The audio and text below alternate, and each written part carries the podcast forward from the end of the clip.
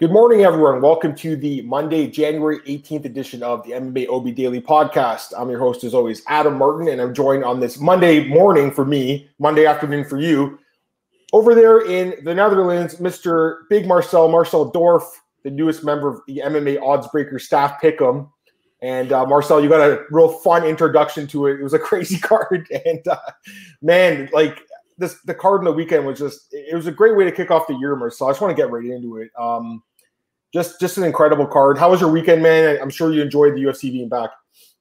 Yeah, weekend was good, man. I mean, um, some fun MMA uh, MMA cards. Uh, UFC was good. Before that, I, I watched a little bit of Brave. I didn't watch everything because it uh, it overlapped each other. The the the final of the Brave and the and the start of UFC. I haven't watched LFA yet because uh, I had to work the day after and uh, can't stay awake till 6 a.m. if I have to work the day after. But um, yeah, some fun stuff. Also, my team won on Sunday, my favorite team. So good weekend, man. Who's you? your favorite team? Who's, uh, my weekend was good. Who's your favorite team, though? My favorite team, Ajax from Amsterdam. That's so, it's soccer for you football? guys. Yeah, football, yeah. Football, right? Okay, cool. Fair enough.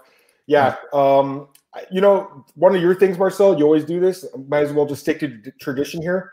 We had a fighter pass away in the weekend, so before we start actually talk about the fights, we should give some respect to the man known as Paul the Polar Bear Varelans, passed away age 57, Marcel, due to uh, COVID 19. I'm just going to pull the article up. Just give me a second here. But uh, man, just just really sad news. Um, you know, not really not that old, 51 years old, and uh, passes away. I'm just going to pull up the uh, article for this works. Yeah. So wrote this yesterday, and it's just terrible. It's really sad, and you know, um, he was a guy that had many fights in the UFC. Like I think five or six fights, maybe seven fights actually. Not a ton of success by any means, but a, but a but a pioneer of the sport. You know, I wouldn't call him a legend, Marcel, but I would call pioneer. him a, a pioneer because he was one of those guys that like helped create the sport in the early days. And you know, it's if you go back and watch this card, he beats this guy Cal Worsham, then he loses to Tank Abbott. I mean, he was fighting legends. His most famous uh, performance was probably UFC seven. He went to the finals and lost to Marcos the, the king of the streets, Ruiz, in the finals. So, any thoughts on uh, Paul the Polar Bear Varelans, former UFC fighter, former rings fighter, former yeah, Vale Tudo, and former ECW? Actually, did a little bit of pro- professional wrestling back in the day as well. What are your thoughts, Marcel? Yes, actually, we we used the same video in our article. You for your website, I for my. So, I didn't see uh, your article, but I believe yeah. you. So um, yeah, I mean, he's one of those pioneers from the early UFC days. You know, uh, he was a big guy, like uh, or to, uh, over uh, six feet. What was it? Six feet eight inches tall. I think, I think. six eight three hundred pounds, like big. Yeah, yeah, yeah. huge. Um, so um, I mean. I remember him in, in the tournament fights where he uh, fought against. He fought against Tank Abbott, like you said. He he, he fought against Marco Ruas in the final back then. Uh, he is also a fight against Igor Vovchanchyn, yep. uh, another uh, legendary Pride fighter. Was he? Uh, and, and, his last two fights were against Dutch fighters. Man, he won against yep. Dick Vrij, and then he lost to uh, Joop Kasteel, who uh, was a replacement for Dick Vrij. They wanted to do the rematch back then. So um, yeah, man, um, it's just sad. You know, fifty-one years old, fifty-one years of age is is not really old, and uh, man, it sucks. And yeah, I, I wish uh, the family, his family, and uh, his friends uh, all the all the best, of course, and uh, my condolences, man. Yeah, sad. You know what's really sad, Marcel? He actually messaged me on like LinkedIn maybe six months ago. He actually messaged Tom too from BJ Penn. He just said like, "Hey guys, how's it going? Like, I have a story to tell. I want to tell my story to someone." And you know, that's not we're not really in at BJ Penn. We're, we're more into like current news, not really mm-hmm. like interviewing older guys, but it was something I was interested in personally. I just never got a chance to do it. Now I never will. So that's the sad part when this guy dies, mm-hmm. you know, because his history's gone with him now. Now he can't tell those stories. And I think he had a lot of stories to tell us. So it's really sad to hear that. But, uh, you know, we just wanted to show our respect to Mr. Paul Varelans. And the other other thing I'll say is I don't want to get political here by any means, but I posted the article and some of the comments are very disgusting in the in the Facebook saying, you know, COVID deniers and stuff like that. Like the guy died from COVID 19. That's how he passed away. So, you know, if, if you have your political issues and opinions about COVID and, and lockdown stuff, keep it to yourself. You know, show some respect to the guy. He passed away. His family doesn't need that BS. And honestly, Marcel, it really just bothers me when people show disrespect to the dead. Like these people lived, they died, they're gone. Show some respect. Anyways, I, I, I, by the way, never understand that, man. Why people have to talk uh, crap on the uh, uh, on whatever whatever on on that people and MMA fighters in general, man. I never understand that. I mean, yeah. Also, people like, yeah, I do. I didn't know him. You don't have to share that comment if you didn't know him. You can just scroll. You know, you don't have to reply. You know, sometimes I see a name as like I don't, I, I don't remember that guy, you know. But then I'm gonna read us like, oh, that guy. And even if, sometimes if you read and you don't know the guy, you don't have to say like, oh, he, I didn't know him. This is just yeah. weird. No, I agree. I agree. People are just dicks. Anyway, let's get into the uh the bread of today's show, the the bread and butter, I should say. Okay, so UFC on ABC One. Now, before we actually talk about the card, I want to talk about Dana's announcement. Okay, let's just talk about that first before we get into the fights. Worst announcement ever. It has to be like one of the worst, like biggest letdowns the announcement was basically watch the card that watch our pay per view next week, and then you'll find out what the announcement is. Like complete garbage. I'm not saying it was Dana's fault because I don't know if he really expected to say that. But when he went and he was so cocky to the media last week, Marcel saying, I'm going to know in five minutes. We'll have a yes or no answer. We don't know yet. We're going to have to wait another week at least. What, what were your thoughts on this announcement that uh, left a lot of fans disappointed? Just a stupid announcement. Also, they let us wait an extra fight for it, man. I mean, what what the hell? I mean, it's just stupid. We we were listen. The only thing what what I expected was either Khabib comes back, or they're making Poirier against McGregor for a title fight, and Khabib doesn't come back. That's what what everybody pretty much expected. I think. So to say he, he pretty much didn't say anything. He said if Khabib sees something good, he he probably maybe comes back. Imagine Conor McGregor knocks out Dustin Poirier in the first round, and then Dana's like, "Did you saw that Khabib?" And Khabib's like, "Yeah, I'm not really interested. I don't think Poirier showed up, and uh, I didn't saw anything different in Conor. I'm not coming back." So I mean, it doesn't say anything, man. He can listen. Uh, Poirier can knock out McGregor, for example, or Chandler can knock out Hooker and then Khabib is like, yeah, but I don't see anything in those fights. You know? Absolutely. so I guess that's he, stupid. It's going to be his choice. He's going to basically pick yeah. from the winner of those two fights and then Oliveira, who he's mentioned. I just can't see him fighting Oliveira in the last fight of his career. Like, I just don't think that'd be the fight he wants to get to 30 0. Mm-hmm. You know, the, the more interesting thing, I think, Marcel, not the Conor Poirier thing, more the GSP thing, because Dana White says he doesn't want to fight him now, and that fight's over. Where did this come from? Every interview we've heard from Habib for the last couple years is, you know, we want to fight GSP. Even when his father passed away, he still mentioned interest in that fight. Last week, GSP spoke to the Canadian media. He said, "I'm really interested in that fight. It excites me. Just ha- we have to make sure the weight class is correct." He was talking about how Habib is a master weight cutter at 155 and how he doesn't think he could make it. That's what GSP said last week in Canada here, right? A couple days later, and Dana White's like, "Nah, that fight's not happening. Fights, that fight's over." Do you believe him? Do you think he's lying about that? It just doesn't make sense. Hmm. That all of a sudden, that fight's not happening. Do you really ask me if I believe Dana White? I mean, which which MMA fan, MMA journalist who's been in the game for years believes Dana White? Yeah. It's like nobody. I, I mean, yeah, I don't want to call somebody a liar, but he, he lies all the time. So I mean, if Khabib says it on camera, I believe it. If Dana says it, I just want to hear Khabib's story about it. But uh, yeah, I don't know, man. Yeah, and apparently Khabib's going to Vegas, I think, next week after 257 to meet with Dana again. And honestly, I'm not convinced that's really going to be about this. I think it's going to be more about his fight, the the um, the promotion he has, Eagle Fighting Championships on Fight Pass. I feel like it's going to be about that. I don't really know, really know if it's going to be about him coming back. Honestly, way, go ahead, go ahead, go ahead. Do you know if uh, somebody got signed from the UAE Warriors card? Don't know yet, but the guy who knocked out Eric Spicely should get signed. I think. Uh, yeah. Such a he's 20 and two now. I can't remember his name but he's 22, Marcel, and he's on a 14 fight win streak. I did the article. That was dev- That was like Dan Henderson against Bisping. That reminded mm-hmm. me just like that massive overhand right. And what was the other guy that won the big name? Who was it? This, Zafar, Zafarov, who was okay. always Khabib's corner. And he's maybe he'll come to the UFC. You think? You think he'll get? Yeah, he was. I think he was. He was the main event, right? Or the exactly. Event. Yeah, yeah. So I think they'll they'll bring a few guys in. But anyways, yeah. I, you know, we'll get to the card now. The last thing I want to say about the whole Habib thing is, you know, I I'd love to see him fight again. I'd love to see him fight GSP. Mm-hmm. I personally don't really have any interest in either the Conor or Poirier fights. We've seen those fights. Khabib took them down, beat them up on the ground. I just can't see that those fights changing really. I don't see why Habib's grappling advantage is going to go away. I think he beat them both again. Oliveira to me is more interesting just because he can submit him. Right? He's got the best ground game in UFC history, submission wise, anyways. Oh, record for submissions. What were we gonna say? I mean, if he gets that hold that Poirier had on Khabib, I mean, yeah, that yeah, would no, be right? Like you know? Poirier goes to the gilly all the time. He calls jumping the gilly. It's funny, right? Because you know he does it in every fight. But how many has he really even got, Marcelo? Like how many guillotines does Poirier have? Like maybe one or two in his career, mm-hmm. not very many. Whereas Charles Oliveira's got tons of them, right? And tons of rear naked chokes, arm bars, everything.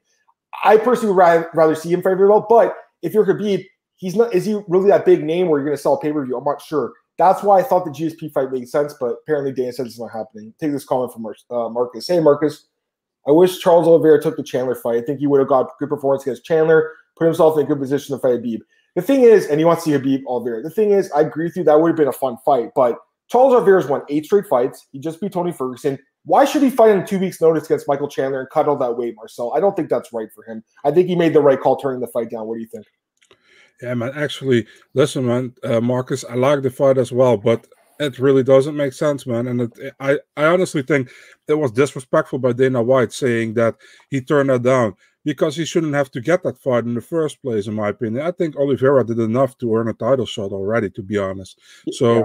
they don't they, they are not going to give it to him but he does. So does it make sense to fight a Chandler who comes from Bellator, still has to uh, show in the UFC he is worthy of the of the chances he's getting right now. So I want to. I, I like the Hooker fight. I would like the Hooker or the Felder fight for Chandler. So yeah, let's let's see if he uh, if he can uh, if he can get the win in, in, in that fight on yeah, uh, Saturday. And I really like Michael Chandler, but it's like you know he's not mm. even, he hasn't even fought in the UFC yet. Why is he even in this discussion? Like honestly, you know. Yeah, the U but the UFC created that man with yeah. giving him as a backup for. Yes, that's exactly what it was, and then people started elevating him a little bit higher. Like I think he's really good. I think he could do well in the UFC, but yeah. to me, like he has he doesn't even have one win in the UFC yet. You know, so like at least get a win first before he starts uh, you know, getting guys like Oliveira. Because Oliveira, why should he fight a guy who's never fought in the UFC and risk his eight fight win streak? I wouldn't you, do it either. You know what? What funny was to me back then when uh, Michael Chandler said like he was a huge Khabib fan and uh, he watching him for a long, long time, and then Islam Makhachev calls him out and he's like, I don't know this guy who is this. It's like, dude, if you're a huge Khabib fan, you know who Islam is as well. But yeah, I, I, I, actually, he, you know, I really like Michael, and he did it AMA yeah. in the weekend on his on his Instagram, like half an hour. T- he actually had fans come on the screen with him and talk to fans. Like it was pretty cool. And uh, he he he did the Khabib thing again. He said Khabib's the greatest fighter of all time. You know, I, I want to fight him, but you know, it's going to be up to him. All right, let's get to the card number. So enough for this. There was no announcement. We still spent five minutes talking about nothing. We just talked about air for five minutes. Dana White is hot air. Okay, let's talk about this card now. Marcel is part of the staff picks now on MMA Oddsbreaker for this year. I went six and four, and you went five and five. Is that right? Five and five. Yeah, just don't act like you didn't know you did better than me. I'm really not because honestly, like I'm so disappointed. Like you know what the thing was when I was picking this card, I was like, okay, I'm picking all the favorites on the main card. Someone's going to pick up an upset. I just didn't know who it was going to be. I really didn't think most of these guys would like. I didn't think you know Buckley would lose. We'll talk about him in a second, but uh, you know I was hoping for a better night. I will say this though, I didn't see too many people have like really really good nights. It was pretty tough card there was like four or five upsets, right? Like half the card was was upset. So and there are big big favorites that, that lost too, Marcel. So it was a very surprising card. Now let's talk about the main event. Work our way down as we usually do here for the okay. recaps. Okay, so this main event was crazy fight. Max Holloway versus Calvin Kattar. Max Holloway wins 50 43, 50 43, 50 42. I scored at 50 42. I had a 10 8 round. I also had a 10 7 round. I think it was the third or fourth round. I can't remember what round it was. 10 7. How'd you score it? 10 9, 10 8, 10 9, 10 7, 10 9. So we had the same score. Me and you had 42. Exactly. Perfect. Glad to hear that. I think that's a fair scorecard. I will say this though, that fight should have been stopped well before the, stop, the fight ended. I was screaming at the TV, man. Like I don't like seeing guys get hurt like that because you know uh, Tyson Chartier, his manager, posted an update: broken nose, multiple uh, like fractures. He's got um like uh, cuts in his head. He's got to get stitched up. Like he got the shit kicked out of him. Like We've never seen that was the his, the worst beating in UFC history. Not even close. Max Holloway, like he destroyed the the uh, the record book basically. The former previous record for significant strikes landed in the fight, five round fight, 290 significant strikes, which is insane, anyways. He landed 445 significant strikes. 445. That's insane. He, he threw mm. over 700 significant strikes, Marcel. That's insane. We've never seen a performance like this. After seeing like that was that was to me the, the, kind of performance that you, you wonder, like someone at the press conference was like, can we see him fight Khabib? They were supposed to make that fight. That's the kind of guy that could beat Khabib. That version of Max could beat anyone in the world. Marcel, that was the best performance he's ever had, in my opinion. I've never seen a, a beating like that in UFC. Give me your thoughts on his performance. What do you think of the stoppage? Should have been stopped sooner? performance was obviously good, man. I mean, what can we say about it, right? You did you say everything, but um, yeah.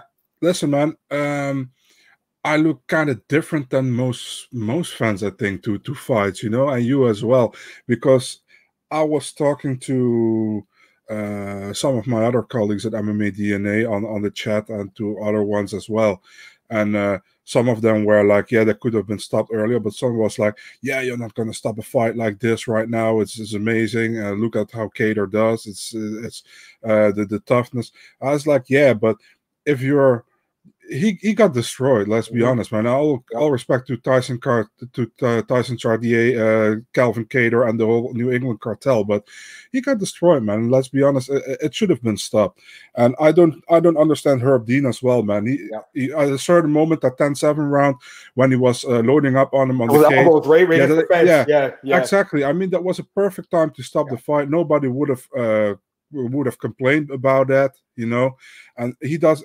Listen, man Herb Dean, for years, the best referee, last two, three years, just a really uh, weird decision sometimes. But let, us let's, let's keep that out. Um, I didn't like the stop. I, I did like to see the fight stopped, um, but it didn't. Um, he, he was just too tough for his own good, man, yeah, Calvin Kattar. And yeah. that's why it's probably the biggest beating in UFC history because most of the fighters would have been out in the third, second or third round if Max put that on them for yeah. example, and he he wasn't. He he kept going. Um, just for longevity is so bad, man. I mean, uh-huh. I, I, think the coach. I don't want to criticize Tyson Chartier because he's always he's a really good person, always nice nice to everybody. But uh, I think he should have thrown the towel or should have stopped that fight if, if Herb Dean didn't do it because for a fighter, longevity is it, it's just not good, man. I mean, this fight can take can, can take one or two years from your career in my opinion. So, but yeah, people will say you're not you you are not a fighter, so you don't know. But I understand. But sometimes you got to uh, make a choice for someone if he doesn't want to stop himself. I think. Yeah, I mean, like me and Marcel watch fights for a living. I mean, a lot of you guys are listening. You, know, you watch fights every weekend and you love it too, right? So we've seen fights that go on too long. We've seen the damage that it causes later on in guys' life. Like, look, it's it's just funny how this happens the same week. The Spencer Fisher article came out where he talked about brain trauma and that was like a discussion this week. The UFC donated a million dollars to the Cleveland Clinic for brain studies. And then you see a fight like this, and it's like at odds with what they're promoting. They're promoting this the, the health and safety of the fighters. How did how is there any safety regarded at all for Tyson or for uh, Calvin Kattar? I do blame his coach Tyson Chartier. Seems like a nice guy, fair enough, but in this fight, he didn't save his fighter Marcel. The the coach and also the ref. The ref was there too. The ref just saved him too the doctor could have stopped the fight. Like there's lots of people that could have stopped the fight, Marcel. I just it bothers me seeing guy take that much damage because I don't think he'll ever be the same. I really don't. Diego Sanchez actually was the one tweeting saying his soul's been taken. Like his soul, uh, he says, my soul's been raped hundreds of times in the cage. Now Cal- Calvin Kattar says he'll never be the same. I agree. I don't think we'll ever see the same guy.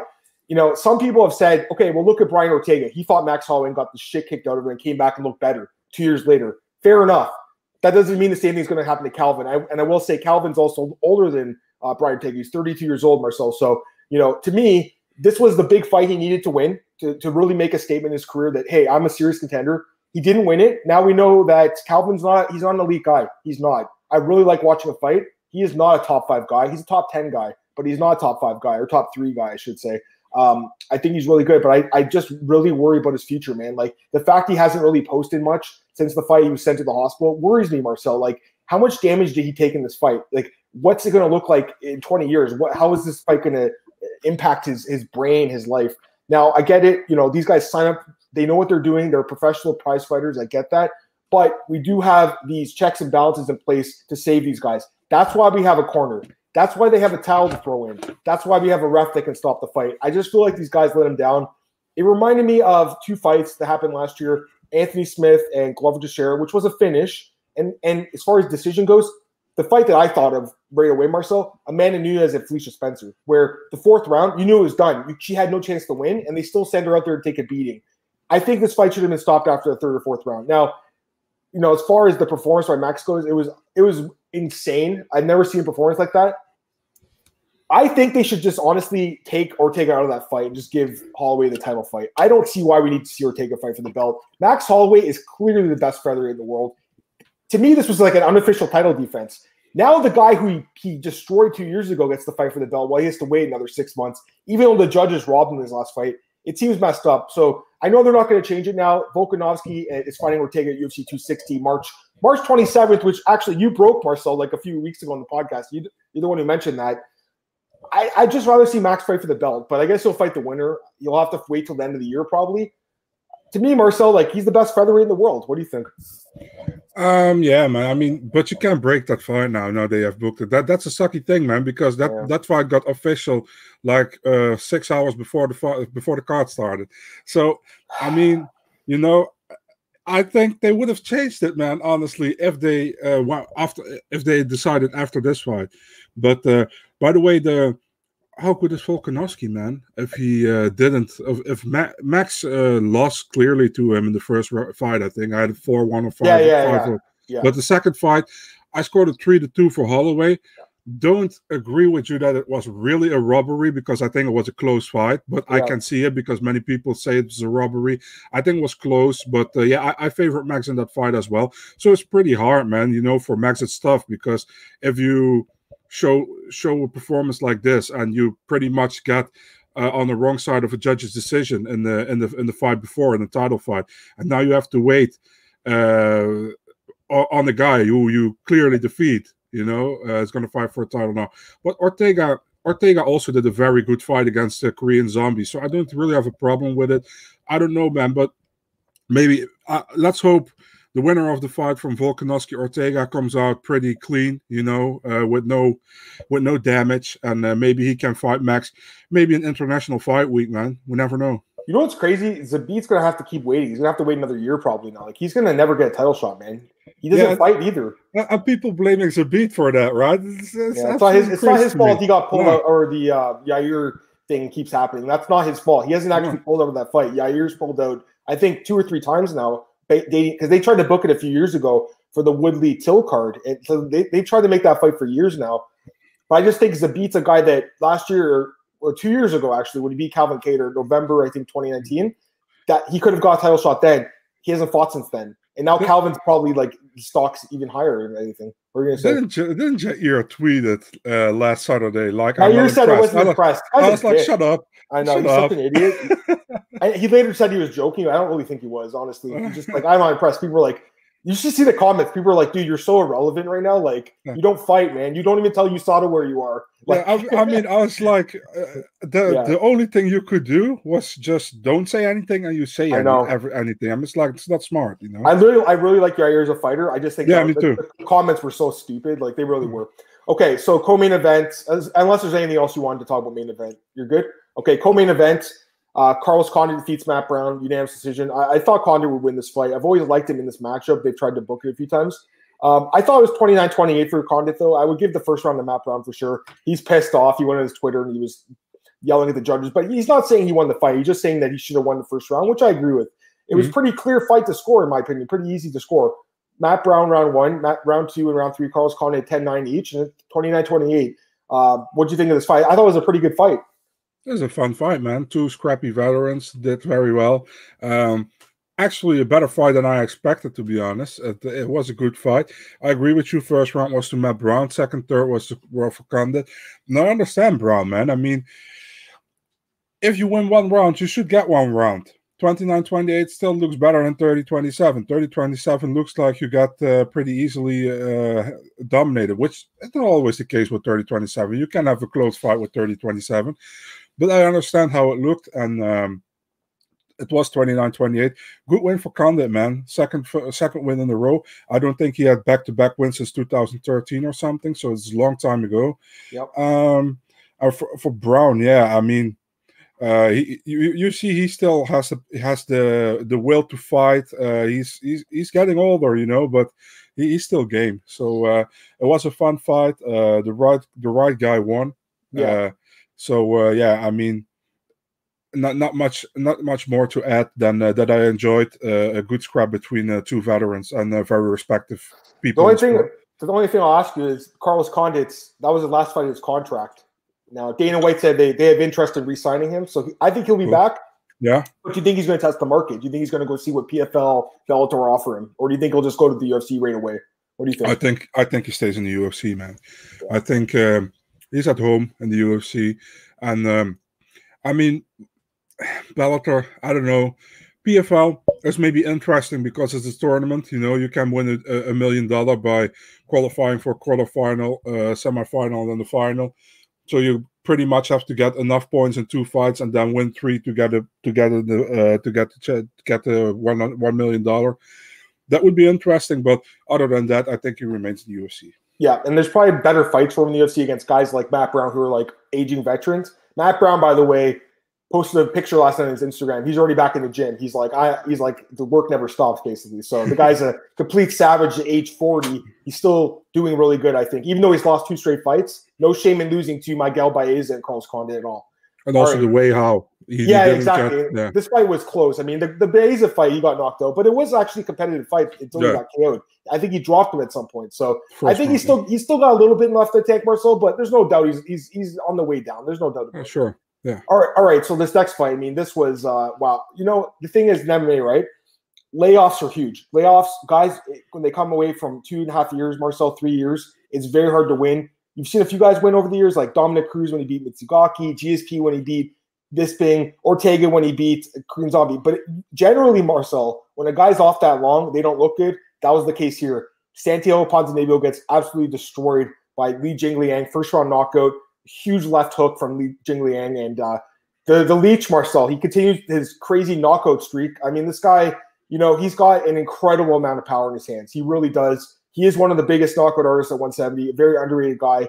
I'm still surprised he won the fight the way he did, though. I gotta be honest. Like I, I, I really thought Ponzinibbio, all the interviews, everything I heard. You know, I'm training at ATT. I'm training with the best guys in the world. I'm going to show a great performance here. He just left his hands down. His chin was right out. He got caught, Marcel. It is what it is. But at this point of his career, age 34, hasn't fought in forever. I, I don't know if I can consider him a, a, top contender anymore. And I think this this loss to Jing Liang kind of shows that Ponzinibbio, he had a chance two years ago, Marcel, to really make a run at the ladder. I don't think he's going to do it anymore. What do you think? Yeah, man, me neither. I think um, he, sh- he should have won this fight. This was a fight for him to win.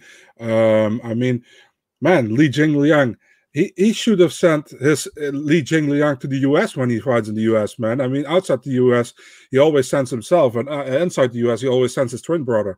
So I mean, uh, yeah, I mean, it, he looked very good in the fight. Uh, I didn't expect it to be honest. It was a short notice fight for him as well.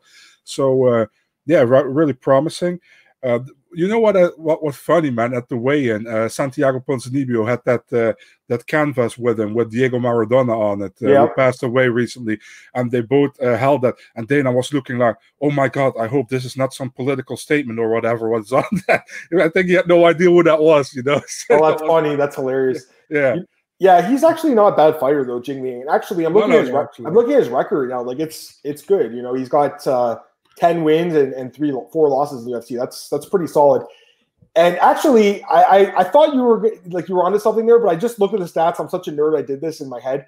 Seven and three as out uh, outside the states. In the states, three and one. Surprisingly, three and one in the states, Marcel. So I thought it would be worse than that, but mm. the guy is uh, he's he's got some power.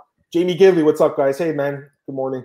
Um, let's go to the next fight here, Marcel. It would be Alessio Di Chirico knocking out Joaquin Buckley, and then Okay, so I mean, this was crazy too. I didn't think this would happen. The guys coming off three fight losing streak. It's clear that the UFC was like, you're going to get knocked out by Buckley. He's going to add to his highlight reel. That's what they wanted, Marcel. They really did want that. After Zach Cummings dropped to Chirico, I think the UFC matchmakers are like, this guy's chin is cracked now. He can get KO'd. He turns out to be the one who knocks out Buckley. Afterwards, says, "I don't want to do an interview. The loser should get interviewed instead, or he should get interviewed as well. They should, they both should." And then later on, Dana White said he saw him backstage, and this guy, him and his, uh, the Italians, they were apparently very uh, not so warm with Dana White. He said you guys got the fifty thousand, and Alessio didn't want to talk to him. He got the bonus. Later on, he, he sent a video thanking Dana White. That was really weird, though, Marcel. I got to be honest. Like, you think the guy scored the best knockout of his life? He would have been a little bit happier. The thing is, I think he was like, you know, screw these matchmakers. They wanted me cut. They wanted me to lose and get cut. Exactly. So I think he had a chip on his shoulder. What do you think? I think that's exactly the case, man. I think he also thought that they brought him in to lose against jo- Joaquin Buckley, but the language barrier is is still there for him in, in, English, so he doesn't really know how to express himself with that. I think so. That's why he didn't say it like that. But I think it's definitely what he thought, man, and that's what many of us thought, you yeah. know. Uh, but what what I said, I, did, I don't know if I said it to you he actually should have won the fight against Kevin Holland, in my opinion. And the Muradov fight was close as well. You know, yep. he only got uh, he got cracked by Zach Cummings in the last second of that fight. He lost that with 29-28. But it wasn't it wasn't a, it was also a close fight. But Cummings just put that explanation point on in the in the third round. Um, I mean, I didn't expect him to get to get the knockout. Obviously, I thought he could have won the fight via decision, but not via knockout. I picked Buckley to win the fight as well. Yeah. But uh, man, actually, it's cool. You know, I mean, Buckley was already looking past him. He's like, after this fight, they're going to call out a, a, a, a ranked opponent, and I was like, not a smart thing to say when you still have to beat the opponent who's in front of you. And clearly, plus, plus you saw that it's always bad karma, man, when you don't do a, fi- a, a fist touch at the beginning yep. of the fight. You know, oh. so uh, yeah, that's. Uh, yeah. Go ahead, go ahead. Yeah, the, no, thing about, okay. the thing about Buckley is, you know, I like him. Obviously, we all do. We saw the knockouts last year, right? Mm-hmm. And Kasanganay. He's two and two down the OC with two knockout losses too. Holland and Chirico knocked him out. He's not as good as we thought. I think this is a guy that probably should drop a weight class. Like I'm thinking he should go to welterweight. He, I think he's fought there before. I, I, don't know. Maybe. I mean, maybe that's the the, the decision he's going to make. Because to me, it's clear he's not a contender at middleweight. Like he's lost to Holland and to Chirico now the last six months. Been knocked out twice in six months. So everyone's talking about his knockout over Kasanganay and Wright, and fair enough, they were great knockouts. But you know, this is a guy who's also getting KO'd. I, I don't really know what to say about Buckley. He's only 26, so he's still really young. But I mean, he's got he's got some holes in his game. He's been knocked out three times in his career, actually, in 16 fights. That's a lot of knockout losses actually for a young guy. So some he's a guy that, from what we've seen, I don't think his chin's that great, man. Honestly, I know he got caught that kick. It probably would have leveled anyone. I get it, Marcel, but he got and also what was he even doing? He was like bent down, his arm was like this. It was so weird. It was like, here, kick me in the chin. Like I didn't understand what he was doing. Was he going for a takedown? Watch, go, what was he doing? I really don't get it. I always, I also think that uh, it was uh, he, he didn't really. I don't know, n- not in a personal way, but uh, as a fighter, I don't think he really respected Alessio Di Chirico. That's a great uh, point. I, I, mean, also the, the lead up, the UFC was very high. Uh, of course, on Buckley, they showed that KO against uh, Impa like two thousand times. Um, I mean, at a certain moment when you get all that hype behind you and you get all that that praise behind you you starting to believe that you are really much better than you actually are, I think. Yep. Um, uh, Alessio Di Chirico got clearly brought in to lose to uh, Joaquin Buckley. And uh, Alessio Di Chirico, man, credits to him, man. He had this, he pretty much had his career on the line, his UFC career on the line in that fight. And uh, how if you can come out like that and knock out somebody with a head kick, where the head kick was famous for that head kick knockout. You know, you you head kick him. It's pretty much like uh, that's not comparable, but it's like a Gonzaga Crow. I was just gonna know? say, yeah, that's yeah. exactly what it is. Yeah, so, yeah. You knocked him out with his own move, exactly. Yeah. So, yeah, I mean, the guy's he's he's he's still got some talent. Obviously, he's got the KO power, he's got the flash, but I just think we've seen enough now to know that he's not as good as we thought, man. He also had some losses in Bellator too. Like he's not, he wasn't an undefeated prospect. His first loss, he's lost four times. Anyways, uh, Daniel Edwards saying, oh, let me get the comment first. Yeah. Consistent theme with these lower level guys, untested guys being hyped and finished like Strickland finishing Brendan Allen. Yeah, I really like Sean Strickland, by the way. What were you going to say, Marcel? Last no, thing? we can also can quit the talks that James Krause was uh, yeah that was, thing uh, is, was yeah. Uh, backing out of the fight because he was scared. Complete bullshit. Yeah, I don't I don't believe that. Um, I would have liked to seen that fight. I think we're not going to see it anymore. But you know, it's it's kind of weird they didn't push that harder because you know there was a lot of bad. There still was a lot of bad blood, but you know um, they didn't want to do that, and uh, it is what it is. Okay, so last car, uh, fight in the main card. Oh man, Punahele Soriano. I picked uh, Dusko. I don't know who you who'd you pick in this one. Dusko. Puna. Oh, you picked Puna. Nice job. Yeah, yeah this one was uh, pretty close. I think um, to me. I just thought Dusko would be able to take him down easy, and he didn't even try a takedown. He basically stood there with his hands in his waist, his chin right up in the air, and got destroyed for like four minutes until he got KO'd. I, I think uh, Puna knocked him down two or three times. Dusko has no striking defense whatsoever. So probably the worst striking defense I've seen in a long time. I thought he was better than this, man. He's clearly not ready for a guy like Soriano, who looks like he's a serious contender now. I think he's what three and zero oh now in the UFC. He's good, man. I was at his fight when he fought uh, Oskar Piechota and knocked him out in Vegas. The guy's got serious power in his hands, and the way he knocked Dusko down, he had that long straight left right down the pipe, knocked him down a couple times. What do you think of his performance, man, Puna? Yeah, man, Puna looked good, man. Um, he got now two finishes, man. First his debut against P- Pihoda, and now this one, very yeah. good. Uh, I mean, both were undefeated prospects. Uh, I, I, like Puna. He, I saw him in the regional scene as well. He got he got that got that nasty power, you know. Yep. And uh, Todorovic, uh, or how I call him, uh, Stefano Struvo, uh, Struvovic. He's like the the smaller. Yeah, he kind of looks like him. He actually does yeah. look like him. yeah. So, um, man, Todorovic, he's like you said, man, if he had to win this fight, he probably would have taken to the ground, but he didn't get the chance pretty much. He uh, Puna was just on point, you know. And uh, man, I was listen, man. Uh, remember when he was uh, he was tagged, and then that that mouthpiece fought fought uh, or flawed. What do yeah. you say that? Uh, flying. Yeah, yeah, flew out in the under almost under the octagon. I was stuck. I was like, "Come on, man, not again." We you saw know? it like a few months ago, like the first time ever, and then it happens a few months later. That's so weird. Yeah, right? I can't Actually, remember the other fight was now. What, uh, do you remember what fight it was? Yeah. Um. Oh god. Was it on Fight Island or was it Vegas? It was in Vegas actually. Mark Smith was the ref. I think he pulled it out of the cage. yeah, mistaken. but fight again, man. Oh, yeah. that was uh, yeah. I knew who that was. That was Oh God, let me think about it. I know it. I have it on the top of uh, uh on the top of my tongue, but I don't. I, I know. I, okay, I got to Google it. Okay, Rhys McKee. That's who it was. Was yeah, Rhys McKee. Alex yeah, Morono. Yeah, yeah, exactly. Yeah. Um, but I mean, why don't you have a backup mouth? mouth I know that they were like, "Oh, grab it." We don't have one. Like when I used to train, I don't train anymore, but I did. I had a custom mouthpiece. I went to my dentist. So it was like, I want a mouthpiece. Some of these guys don't even do that. Like they're professional athletes. They get a boil and bite one, a cheap one. Like yeah. I spent money on one because I didn't want to lose my teeth, man. You know what I mean? Yeah, exactly. And not only that, but like they should have two. They should always have backup because we've seen it happen. I and I thought you were supposed to have two, like you at least in the back. Maybe they just didn't have it on them. But either way, um, I mean, um, if ahead. I if I was Todorovic and and the ref gave me the mouthpiece, I would say rinse it. I know that's you know? pretty nasty. Like what's the, yeah. under there yeah. stuff. No, yeah, but I, I, mean to get more time, you know, and that too, to, and that too. Yeah. I know, but man, imagine being buried in that side of that octagon. It's fucking gross there. Man. Yeah, really nasty. Um, and not saying it's any worse than the blood and stuff that's on the actual octagon when they drop it and they pick it right up. Like I would ask for a quick rinse personally, but then again, you're getting you're you're, you're punching guy in the face. So I mean, really, like what's worse, right? Putting something in your mouth or getting hit in the head. Um, Edward says Puna versus Alessio. Sure. I mean, I'd watch that fight. Also, I, I don't know if Alessio would take probably pissed off with the match again. Also, I said uh, Puna was 3 0. I meant to say 2 0 because the one fight was on uh, contender series against yeah. Jamie Pickett, I think. So um, let's go to the prelims, Marcel. We'll go through it a little bit quicker because we don't have that much time left 20 minutes or so. Uh, Jocelyn Edwards, here's my pick of the week, Marcel. She was an underdog, then she closes a small favorite, but look great. Dominant performance. I like her, man. Long strikes um, good ground game, Marcel.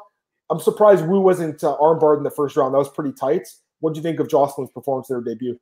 Very good, man. I, sh- I should have picked her. I really, I really You're regret who told me about her. I didn't even know who she was until you told me, and I'm like, wow, this girl's really good. yeah, man. But you know, I thought uh, Wu Yanan uh, more more pre- preparation time, uh, the long flight for Edwards. You know, I thought that w- would uh, do something to her, but she looked great, man. Ver- very strong debut. Um, I mean, what can you say if, if you debut debut like this? You uh, you show your name. Um, very good. I, I was I was impressed with what she showed. Uh, that armbar was very tight. How long was she in that armbar? Like three minutes or something. Yeah, it was yeah, crazy. It's been a while. Yeah, it was so, it was impressive.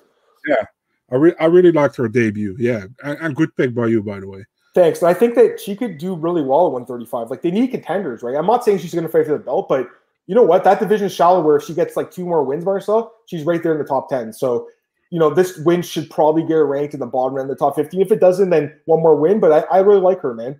Um, next up, you know, a lot of people said this was fighting tonight. I don't think so. I, I would have either given it to the main event or to the Condit and Brown, but it was a pretty enjoyable fight between the big boys. We had uh, Justin Tafa and Carlos Felipe. I actually scored it for Tafa. I did give it to him. I did 29 28, but it was close. I, I wasn't complaining. Um, what do you think of this fight? You think it was fighting the night? I saw a lot of people saying that. I didn't think so. But what do you think of the matchup? Who do you score for? Wasn't fight of the night at all, man. I mean, I don't know why people uh, are saying that. Uh, uh, because maybe because it wasn't uh, for once a heavyweight non-top fifteen fight where we fell asleep, you know, after the first round. Maybe that's why. But I mean, that's that was that was a, a good scrap. But the, I don't see that that was way too untechnical to be honest to be a fight of the night, in my opinion. Um, was close. Could have gone either way, in my opinion. Uh, I, I was uh, I wasn't surprised Felipe got it. Would have been surprised if Tafa got it. We're very close. Um, Carlos Felipe, yeah, if he wins, he always acts like he he won the Super Bowl. I know it's kind of hilarious, man. yeah. so um, yeah, what, what, was a tip was actually a typical heavyweight fight, uh, but a very an entertaining one. You know what I mean? It was yeah. an entertaining one. It was um when, when remember when they got with those hats against each other and it's like a boxing match or something or really weird but that's the uh, thing yeah. i think that maybe people the last 10 seconds were crazy they just basically swung bombs come on i mean that wasn't fighting the mate it was a good fight again i thought Tafa edged it but whatever um, I'm gonna get these comments from Daniel. He says Alessio versus Dana White. Sure, in the UFC video game, is uh, Alessio in the game? I know Dana. I don't think so. No. Maybe they'll put him in after this one. Probably not. Um, Daniel says Jocelyn should fight Bethe Correia. I, I sure, but I, I, I would hope that UFC is nice to Bethe and it's like, you know what, you're a pioneer. We're going to give you someone a little bit easier to fight in your, in your last fight. Yeah, she, has got one fight left. Um, next Re- reboot, reboot the Wu Yanan fight. Yeah, probably just do that. Um, Ramazan Emeev defeats David Zawada split decision. I had it for uh. I actually said, like on the podcast, I was like, you got to take him by decision. That's the only way he wins a fight, Marcel. He doesn't know how to finish a guy in the UFC. Uh, but I, I, thought he won. So Zawada is very tough, obviously, very, very durable guy. But uh, he's, you know, he's solid. His record in the UFC right now is, is five and one. That is good, but he's a boring fighter. He has no finishes. What do you think of this guy? Yeah, that's that's exactly what it is, man. He is one of those uh, Dagestani wrestling kind of type of guys who is actually very boring. Yeah, you got you got the other kind of guys who are also have that striking going on and that crazy power, but he doesn't have that, you know. And he's really wrestling based more. Um, so what I made it a close fight, but uh, I think the right guy won. I had 29-28 for Ramazan Emeev. Yep. Um, yeah, I don't know what they're gonna do with him, man. I don't I think he's at all. You know, uh, do they cut him? Do they do they actually release this guy? Because he's he's really boring, man. Honestly, uh, like I don't look at Khabilov. Yeah. I'm just saying, look at Khabilov. Yeah. Very similar guy. They let him go to Bellator. I know yeah, he's coming off a win, right? So, yeah. yeah. Exactly. So maybe they match him up with somebody they think he will lose against, you know, and then maybe they cut him. I don't know.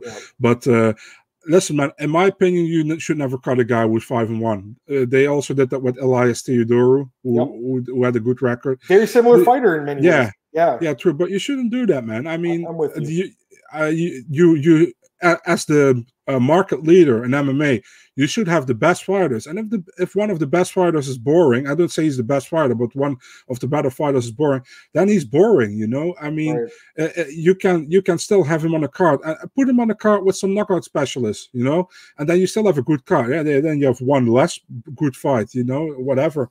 That will always happen. You never have like twelve fights and all twelve will deliver. It's it's yep. never happening. I'm just saying, like this guy's had six fights now. He has no finishes. Yeah, um, true. All, his last seven fights have went the distance, including his fight in M1. Listen, the guy's great for making money because you can bet on him. You win every fight. I'm just saying, if you're if you're Dana White and uh, Sean Shelby and Mick Maynard, you're looking at you know the middle or the um, the welterweight division, and you're looking at cutting costs. Maybe you're looking at this guy and saying, hey, this guy's not really doing enough to uh, to really you know stay on the roster. So I think he'll get another fight. But if he loses, I think he could actually be cut. I think they'll start doing that for some guys because you know they said 60 cuts. How many cuts have they made yet? Like maybe 10 or 20? Not many, I right? I don't maybe, know. Maybe like 10. It wasn't the, much. Uh, who would you line them up against, Ramazan Emeev? Well, I got to pull up the, the division. Um, one second. Yeah. I don't think I'd give him a rank guy because again, he hasn't finished anyone, so I don't think he deserves it. I think you either give him someone that's like kind of a grinding type wrestler as well, or you give him a prospect to see how he's good, uh, see if he's good against. Now I'm looking at the uh, the division. Like it's the thing is, I'm worried if you match him up with a guy like, for instance, Shavkat Rakhmonov or Sasha Palatnikov, they would lose. Like, uh, or sorry, I'm in the yeah, I'm in the right division, right? Michelle yeah. Pereira. Michelle, Michel Pereira. Pereira. Yeah, that'd be a fun fight too. But, Khaos yeah, Williams. That would be good. I would like that one. Sure. So there's fights because those are the kind of fights you should have because you need a guy's going to push him, right? So Khaos would be a good fight because you know Khaos is going to go for broke. Yeah. You know, looking at some other guys. I'm not really sure Daniel Rodriguez would probably be a decent fight. The winner of Mounir, Mounir Lazzez against uh, Warlley Alves. Sure, I guess you could. I just, I don't know. I really like Mounir. I, I want him to fight some more exciting guys, you know. But we'll see. It's just, uh, anyways, the the fact that we're kind of struggling, Marcel, is is is proof that this guy is. It's hard to match up against, you know, because if you're if you're a UFC guy in the in the if you're a fighter in the welterweight division, why would you want to fight this guy so he can beat you by wrestling and make you look? I bad? mean, what about Sean Brady if he wins against uh, Jake Matthews? To be honest, why not? Because Sean Brady, I really like him too. But yeah. until that finished in his last fight, he wasn't. He was doing the same thing. So yeah. you know, maybe that's the fight to do. And you know, I like I like him, but he needs a, a bigger win in his career. So yeah, that'd be fun. But we'll see, Marcel. You know, I, again, guys, like you know, I, guys have to do what they have to do to win. I get it, but I'm just saying, like he's had six fights, seven fights actually, and, and the last seven fights have gone the distance. And if you're the UFC, I don't think you like that. I really don't. Like you know, you're looking at a guy like Brady or Khabib. People say Khabib's more. I don't think so. But he finished guys. Even Khabib used to finish guys when he came to the UFC. Kamal Shalorus, all these guys. So to me, it's just a guy that doesn't finish fights. And then if you're the UFC, I don't really think I'd want to keep him on the roster. That's just me. Here's what uh, he says: Matthews, Brady, loser. Are they they're fighting, right? Yeah, that's sure. I mean, why not? Actually, Jake Matthews is another similar guy, kind of boring, right? Like, kind of just lays on top of you, Marcel. I get it; it's an effective way to win fights, Marcel. I'm just saying, as a fan, and if you're a matchmaker, do you really want to watch that? I'm not sure. Um, Vanessa Melo defeats Sarah Morris. What an absolutely dog shit fight. One of the worst fights I've ever seen. Me and my my my fiance was there with me, and we were just laughing. She was laughing at the fight because she's like, "Why is she like? Why is she yelling when she punches the air?" She wasn't even hitting her, and still was doing the the hi hi hi. And listen, I get it. When I used to train, I'd hit the heavy bag and hit pads. I would do that too, but not to the extent she does it. Not to the extent Katlyn Chookagian does it. Not to the extent Holly Holm does it, because they do it when they don't even hit anything. You're supposed to do it like, you know, when you're making an impact too. When you're just hitting the air, Marcel, come on. So to me, that was a terrible fight. What do you think of that fight, though? Oh man, and then, then you dare to be upset when when you when you lose the decision, you know? You shot. yeah, I mean, come on. Uh, every second we talk about this fight is too much, man. Yeah, let's, let's move, on. move, on. Okay, next the last fight in the card, Austin Lingo defeats Jacob Kilburn. I thought he looked ex- outstanding, picks up his first win. Uh, yeah, any any other thoughts on that fight? Yeah, man. Uh, pretty much expected uh, Lingo. I said I thought Lingo would uh, knock him out in the first or second round. He almost did. that guy's got a uh, good chin, man. Holy crap, his chin. Yeah, definitely, yeah. and a uh, good win for Lingo, man. After his uh, after his kind of disappointing UFC yeah, debut against Youssef yeah, I was really yeah. disappointed there, and he looked good in this one. Uh, Daniel Edwards says the only way guys will accept fighting Emeev of coming off a loss. It's true. He says he felt sorry for the commentators having to watch Morris Melo. What a terrible fight. I remember I was picking that fight, I'm like, who do I pick? Someone who's really like not good, or someone who's like really, really, really not good. Like to me, they could both. They're another two fighters that could be released. A lot of fans were saying cut them both. I think Morris is gone. I think that's the last fight we'll ever see in the UFC. Marcel. I don't think I don't think she's gonna fight again. Um, that's it for this card. There's a little bit of news we'll talk about and some fight announcements, but uh, we'll start with just you know uh, let's go to your page actually, Marcel. We'll do you want to do a few fight announcements, Marcel? Sure. Let's do it. Okay. So we got what ten minutes left? Yeah, we got ten minutes. Okay. I'm gonna pull up Marcel, Marcel's page. We'll just go through a few fights. Same as usual, Marcel. Don't give me your pick, but just give me your thoughts. Now, mm-hmm. I saw you post this one: Zubair Tukhugov versus Ricardo Ramos. Love this fight. What do you think of this one? Yeah, fun fight, man. Both guys uh, fought against Lerone Murphy. Uh, Ramos got knocked got uh, knocked out, and uh, Tukhugov draw against him. I thought Tukhugov won, but that's my opinion. Yep. Um, yeah, fun fight. I mean, um, stylistically, good matchup. Uh, Tukhugov has good striking. His ground game is pretty decent, and uh, Ramos, we know his ground game is good, and his striking is is not bad either. Um, I, I can't give you my pick, so I won't. But don't, uh, don't, yeah, don't. it's it's a it's a fun fight, man. I'm looking forward to the stylistically fun matchup. Um, yeah, yeah, I, I was laughing at the Planet thing. I always laugh whenever I see that. But you know what? I thought that he should have beat Murphy, but I remember I picked Murphy against uh, Ramos as an underdog. He knocked him out. He looked good. So interesting fight. You know, interesting, pretty close matchup. I like this guy, Guram uh, Kutateladze versus Don Madge. I love this fight, man. Like these guys are both seriously good fighters. Uh, I thought Guram looked uh, pretty outstanding against Mateusz Gamrot. Picked up a huge upset there, Marcel. And Don Madge, I don't remember last time he fought, but I remember he had the two knockouts over, uh, or he had the, the Te Edwards knockout was crazy. I think he beat Ziam as well, but he doesn't fight that often. What do you think of this fight, though? Yeah, it's another fun fight, man. I think um, uh, ma- match uh, match look good in this UFC fight so far, man. Um, yep.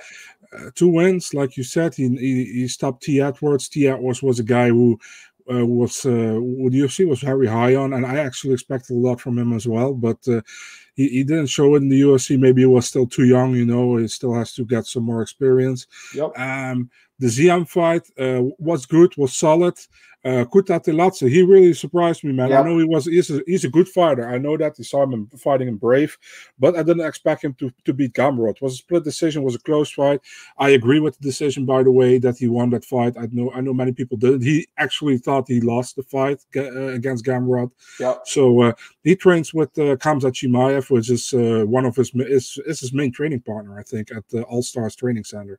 So um, yeah, fun fight, man. Uh, I say it again, fun fight. This is a good matchmaking. I'm really looking forward to this one. Plus, the March 13 card looked very good at this moment.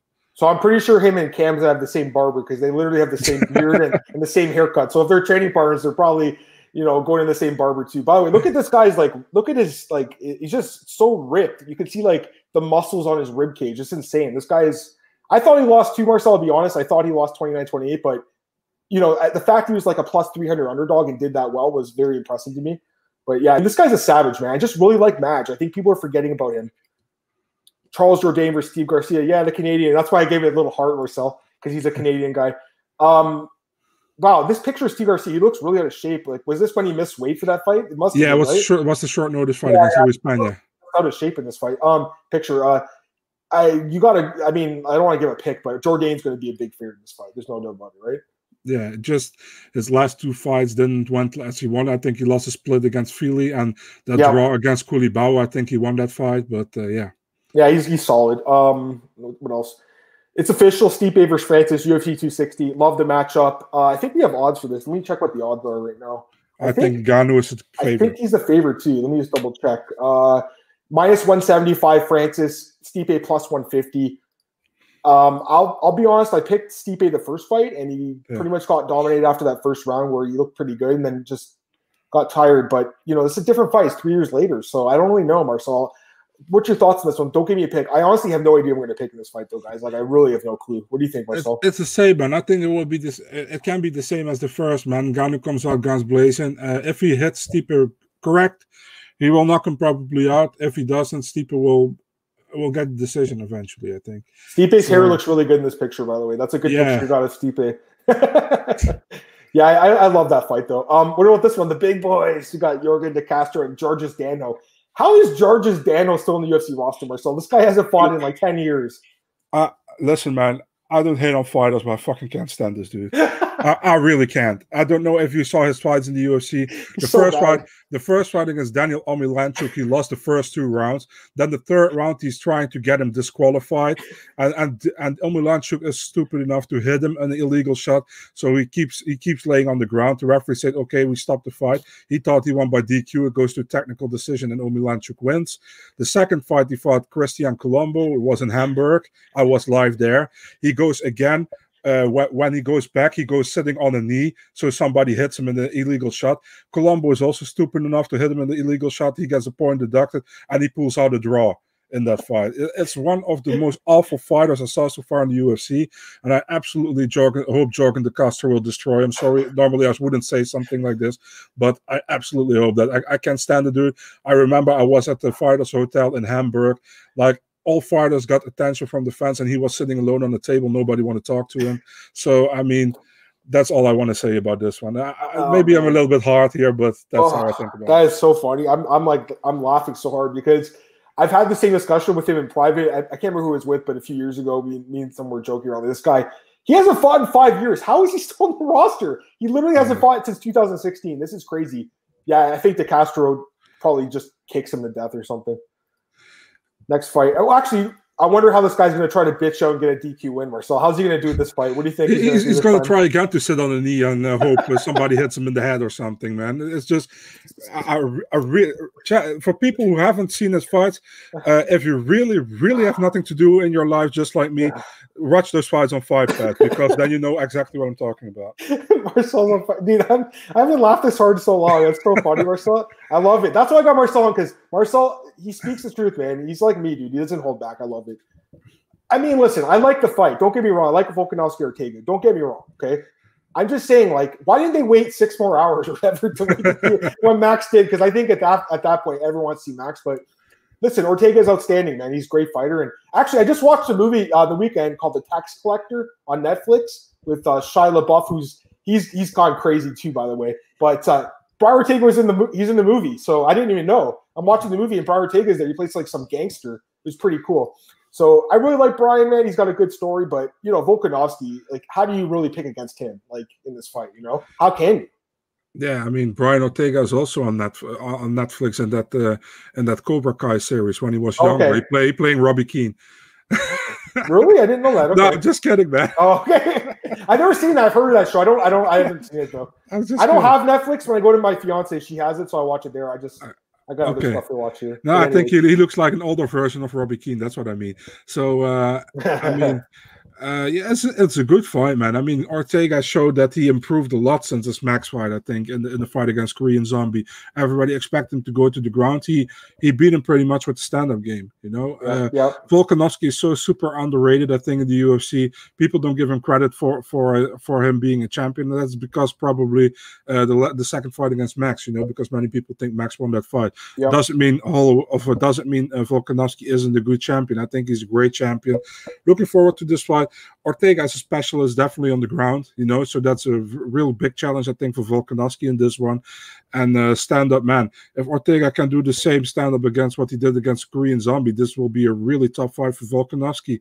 But uh, we know Volkanovski can can go with the flow, can take punches, can can defend takedowns. So I'm looking forward to this fight, man. It's a fun matchup, and I agree with you. that They should have yeah. waited maybe till Holloway for it. No, the other thing I'll say is I agree with everything you said. You know about uh, Volk.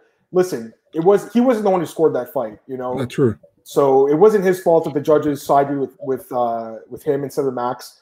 I think a lot of us think that Max should have won the first three rounds. I think that a lot of judges, if the third round's close, they'll try to tie it up and try to make the fight more close than it actually is. I think you should just score round by round. That's that's the way you're supposed to score. But you know, this guy, you can't forget he beat Aldo Holloway and Mendes. Like he's like the first fight with Holloway was a legitimate win. So he is a great guy, but a great fighter, and, and Ortega is too. So this is gonna be a good fight. Uh, these ones got to be, we got to go through it quickly, but uh, Gerald Meerschaert versus Bartosz Fabinski. Um, both guys really need to win here after, I think they both got stopped in the last fight, so they both got to win here, Marcel. Um, what else we got? Chas Skelly versus Jamall Emmers, interesting fight. Corey Sandhagen versus Frankie, that's official now, I guess. Uh, Cody Stamann versus Andre Ewell. Okay, so this is the replacement fight for uh, Merab. I'd like this fight. I mean, you know, listen, Andre's did a good, he's doing well, so he deserves to step up, but it's a tough fight for him on short notice. Definitely. Um, Bukauskas, there's Michael Lexiak, good fights. Eric Anders, Darren Stewart, it's a fun one. Jamahal Hill, Paul Craig, I like that one as well. Sung Woo Choi versus Colin Anglin. So these guys making his debut now. Good. He look good in a contender series, right? Oh, here we go. Nate Landwehr versus Julian Erosa. That should be a fun fight. That's a fight of the night right there. And Dan Ige, Ryan Hall, Cole Shelton broke that. Mr. Cole yeah. broke that fight. Great fight. And we talked about that. That's that's it. So, yep, that's it for the fights. Um, we got two minutes left, Marcel.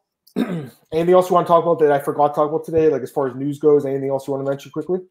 I can't remember, man. If I if I had anything uh, on the shelf, so no, man. By the know. way, is uh oh that's so weird. So the the Jarjis Danho guy, he's from Syria, but he's not going to fight in Fight Island. That's going to be in Vegas. That's strange. Like Jarjis Danho, I'm just looking at his uh, Tapology right now. Yeah. Like so, that fight's going to be in Vegas then, probably. Yeah, I'm but he, he lives in Germany, man. He has German. Oh, he lives in Germany. Okay, okay, yeah. that makes that's right. Okay, that's it, I think, today, Marcel. So I appreciate you joining me, man, and uh, recapping the card. Fun card to recap. If you want to join me Thursday, you're welcome to. Um, actually, sorry, no, you can't come Thursday. Never mind. What am I talking about? That's because we have another card this week. What am I talking about? Okay, so for the podcast Tuesday, tomorrow, me and Cole are going to recap, uh, preview UFC the UFC Wednesday card, which is Chiesa Magny. So we'll be previewing it tomorrow 10 a.m. Thursday 10 a.m. Cole's back with me preview uh, previewing UFC 257. So Marcel, we got the two cards this week, but I'll get you on Monday if you want to go do the recaps for uh, 257. And uh, here's another question Marcus asked How many fans were in attendance for Max Kattar? What, 7,000 or something? Was that what it was? Or am I, I thinking too high? I, I thought 2,000, but Probably 2,000. Sure. That makes more sense. Sorry, I don't even know where I got that number from. You know what it was? Actually, that was the football game. I think the Buffalo Bills had 7,000. I was watching. Yeah, I think it's what, like the capacity is 10% or something. So 2,000 makes sense, right? Any other fighters you hate, Marcel? We can save for the next podcast. By the way, you mentioned uh, your boy Stefan Struve earlier. You talked about guys who've blocked me on Facebook or on uh, Twitter. There's a few. Uh, Dana, we talked about. Mr. Danny's right there, but he blocked me. Uh, Demetrius, Stefan Struve too. He's another guy. One of those guys. Because I, I I I had said something derogatory about his chin. I said his chin wasn't good. I didn't tag him in the tweet. I didn't tag him. I didn't tag him. Someone else probably did. Someone snitch tagged me and was like, "Yo, Yeah. you're talking shit about Stefan." I was like, "Dude, I'm like, I can't like, because I, I can't remember what fight it was. I think it was the Mark Hunt fight. I think it was the Mark Hunt fight. I was like, this guy should never fight again. He should never fight again. He really should have retired then, man. Like, look mm-hmm. at his chin now; it's probably cracked in half." Anyways, uh, follow me on Twitter at MM Adam Martin Podcast, MAOddsbreaker.com. It's on the YouTube channel, it's on iTunes, Spotify, Google, everywhere. My BJPenn.com, MA Rings on net, and odds.com. Tomorrow, 10 a.m. Michael Chiesa, Leo Magny preview with Cole Shelton. Thanks, Marcel. Thanks,